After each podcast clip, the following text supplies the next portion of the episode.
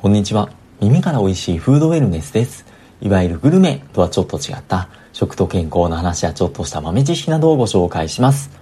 さて、今回は腸に関する話なんですけども、いつもこのチャンネル、前回放送とかも含めて、ちょっと硬い内容とかっていう話も多かったりもするので、今回はちょっと軽めなコラム的な感じで腸の話の一つの切り口がご紹介できればというふうに思っています。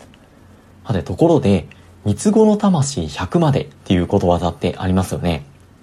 これ意味としては、幼い頃に体得した身につけた性格っていうのは、まずっと変わらない。スキル的な意味ではなくて、その人の本質的な性格っていうのは、もう幼い頃に出来上がってずっと変わらないよねっていう風なことを言っていることわざだと思うんですけども、例えば、昔から好奇心旺盛で冒険心の強かった、まあ子供っていうのが、まあ年を取ってからも海外旅行が好きだったっていうかっていう話ですとか、昔からちょっと譲れないところがあるっていう風な方っていうのが、年取ってから、まあもう相変わらず頑固だよねっていう風に言われたりですとか、その人の性格的な側面を指すときに、三つ子の魂100までっていうこのことわざ使われますよね。ただもしかしたら性格面だけではなくて健康面っていう観点でもこれ言えるんじゃないかなっていう側面があるようでしてまず最初にご紹介したい本が子供の腸には毒になる食べ物食べ方っていう医学博士の西原さんっていう方が書かれた本なんですけどもこの本の中では人間が病気になるか健康になるかの傾向を決定づける最も重要な時期は3歳までの乳幼児時間だと考えています。一腸の健康は3歳までに決まると言っても過言ではありませんっていう風な言及がされています。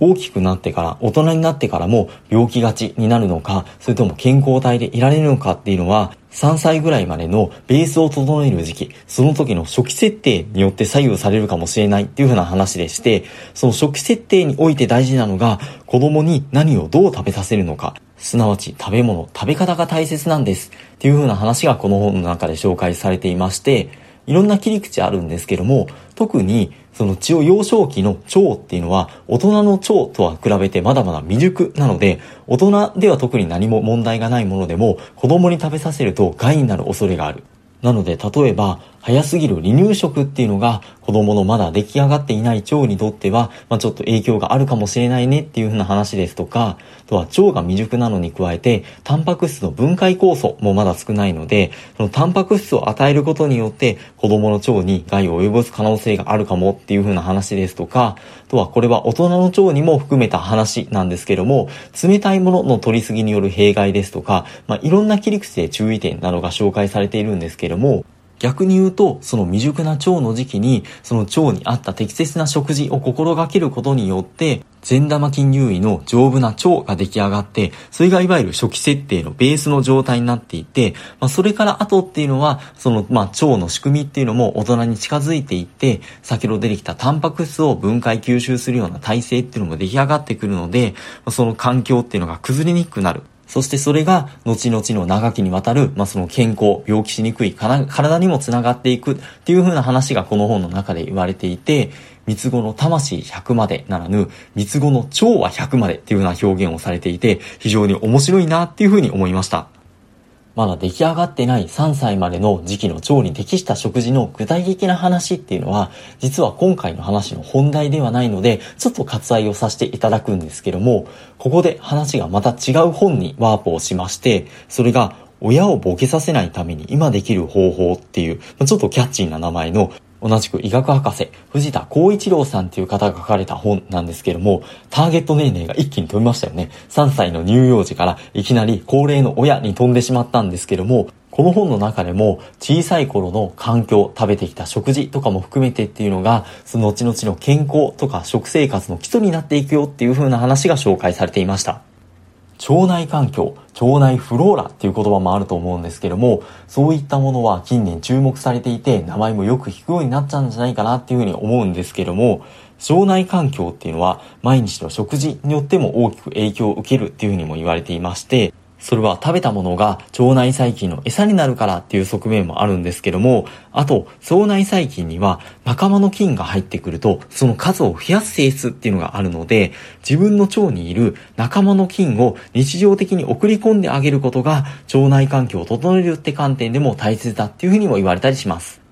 じゃあどんなものを食べたら良いのかっていうところなんですけども、この本の中では一番最適なのは日本人が昔から食べてきた発酵食品。まあこれは確かにそうだなっていうふうな感じはしますよね。そしてそれに加えて自分の親がよく食べていた。あるいは自分自身が3歳までに食べていた発酵食品なども大切ですよっていうことがこの本で言及されています。それがなぜなのかっていうのは今回の前半の話にもちょっと繋がってきまして、最近の研究では人の腸内細菌の種類は生後3年までにほぼ決まってしまうことが分かっていて、もし双子だったとしても、生後3年までに誰に育てられたのか、どのような環境で育てられたのかによって、腸内細菌の種類が大きく異なっているってことも分かってきているんだそうです。双子でも生育環境によって変わってくるっていうのはちょっと驚きなんですけども、そもそも人っていうのは自分の腸に住んでいる細菌とかっていうのを飲食の時とか呼吸の時とかに外に出しているっていうふうに言われているそうでして、3歳までの乳幼児はその周りの人、まあ親とか兄弟とかも含めて、その吐き出した細菌とかを吸い込んだりですとか、まあ、自分自身が食べるものを取り入れたり、とりわけ発酵食品とかですかね、とか、周りのものをよく舐めたりとかしますよね。そういったことをするすることによって、たくさんの細菌を摂取して、最終的にその子の腸内フローラを構成する細菌の種類がそれによって決まってくるっていう風な話です。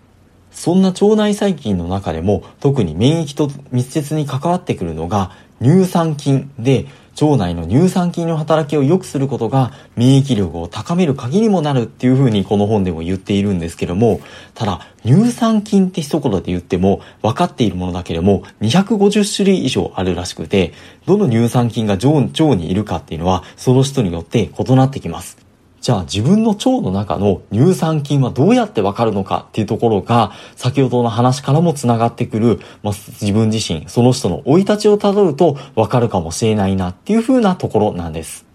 例えばこの本の著者の藤田さんを例にとると、この藤田さんの母親は京都で育った方らしくてですね、あとは韓国人のお手伝いの方にも育てられたらしいんですけれども、逆に言うとお父さんとは3歳になるまで全く接触していなかったんだそうです。その家庭環境も気になるところですが、まあ、そこはプライベートなところですので、さておきとしまして、なので、この、例えば藤田さんの腸内細菌っていうのは、藤田さんのお母さんと韓国人のお手伝いさんから譲り受けたものが多いかもしれないっていうふうなところで、例えば、そのお母さんっていうのは、その京漬物とかっていうのを食べているかもしれないですし、あとはその韓国のお手伝いさんの方っていうのは、まあ、キムチとかっていうのを食べていたかもしれません。なので、その植物性の乳酸菌っていうのを、まあ、多く取っていた。なので、この藤田さんの腸の中にも植物性の乳酸菌っていうのが多くいるんじゃないかっていう風な推察がされます。特に日本人だったら植物性乳酸菌がメインだっていう方が多いかもしれないんですけども、例えば欧米諸国とかだったらチーズとかヨーグルトとか動物性の乳酸菌をメインで取っているっていう可能性もありますよね。著者の藤田さんも京漬物とかキムチとかっていうのも先ほどの自己自身のルーツの話も踏まえて積極的に食べているそうなんですけどももともと発酵食品っていうのは健康っていう観点でも注目されているんじゃないかなっていうのを思うんですけども、その中でも、まあ、自分自身とか自分の親とか、まあ、家系っていうんですかね、が、まあ、よく食べてきた発酵食品とかっていうのが、腸内環境とか健康のテラク世間にもなってくれるかもしれないなっていうふうなところです。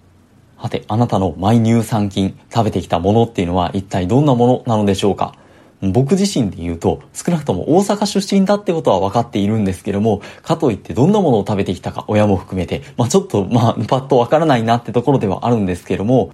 日本人全般に共通するような、まあ食べてきたものとして、日本人のソウルフードとも言われる味噌汁、まあ味噌ですね、っていうのがこの本でも一例として挙げられています。味噌を取っている、味噌汁を飲んでいる頻度っていうのは、まあ、その地域とか環境によってもまちまちかもしれないんですけども、確かに味噌汁だったらある程度飲んでそうな気がするなっていうふうにも個人的にもしました。味噌汁は塩分も多くて高血圧が心配っていう風なところもあるかもしれないんですけども大豆の成分とか中の具とりわけ野菜とかっていうのが血圧上昇を防いでくれる作用もあるっていう風にも言われているので自分自身、そして親世代も含めて、三つ子の腸は100までって言いますか、昔から食べ慣れてきた、その味噌汁とかも含めて、発酵食品とか食べ慣れてきたものとかっていうのに、改めて目を向ける機会になってもいいのかもしれないですね。っていう風な、三つ子の魂は100までっていう風なところに絡めた、腸に関する雑談的な話でした。ということで、引き続き素敵なフードレンスライフをお過ごしください。本日もありがとうございました。